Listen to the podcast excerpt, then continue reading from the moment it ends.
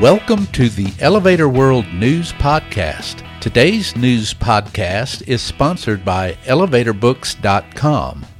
From educational programs and books to unique gift ideas and more, the only website you need is ElevatorBooks.com. This site offers books and materials on maintenance, safety, history, legal issues, technology, and more. Start browsing today at elevatorbooks.com. This is your daily industry news update for October 15, 2020. In today's news, Hitachi focused on maintenance during a recent event in China. ADA Elevators has acquired leading edge escalators.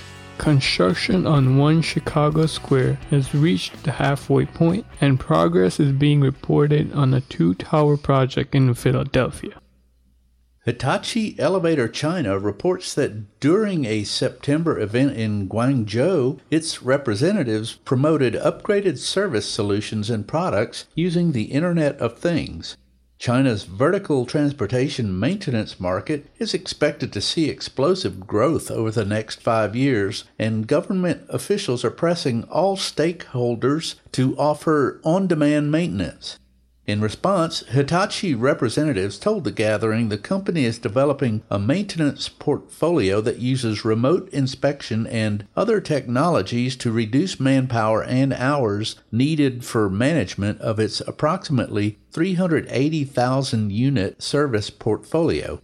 Also, during the event, Hitachi discussed a modular elevator it has designed for installation in China's aging housing stock and noted the formation of a wholly owned subsidiary that has received approval to offer engineering and construction services for adding elevators to older buildings. The company noted a range of upgrade solutions, including pit flood operation, multi beam light curtains, AI cameras, regenerative energy systems, and more. Finally, Hitachi used the event to showcase BIVALE, a cloud based integrated building management system that uses 5G and AI to provide such services as environmental monitoring and security. ADA Elevators Corporation of Concord, Canada has acquired Leading Edge Escalators Incorporated of Oshawa, Canada. ADA CEO Mark Attanasio announced on October 12. Leading Edge founders Sam Alla and Cale Anderson will oversee day to day operations of ADA's new escalator division, serving national corporate clients, government agencies, and commercial property owners. Attanasio said, ADA's new escalator division is equipped to provide service on escalators, shopping cart conveyors, and moving walks. He said the acquisition allows ADA to better serve large corporate customers. Construction on the 74 and 49 story mixed use towers comprising One Chicago Square at 1 West Chicago Avenue has reached the halfway mark, Chicago YIMBY reports.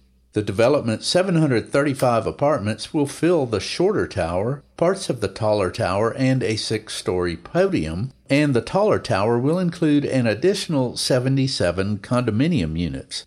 One Chicago Square will also house 188,000 square feet of retail, 55,000 square feet of office space, and amenities including a fitness center, a restaurant, and a large rooftop deck.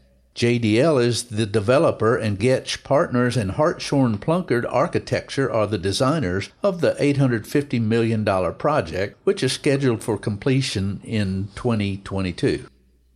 Philadelphia YIMBY recently provided a progress report on the 28 and 32 story Riverwalk in Center City West. Adding to a rapidly evolving skyline, Riverwalk was designed by Gensler and is being developed by PMC Properties.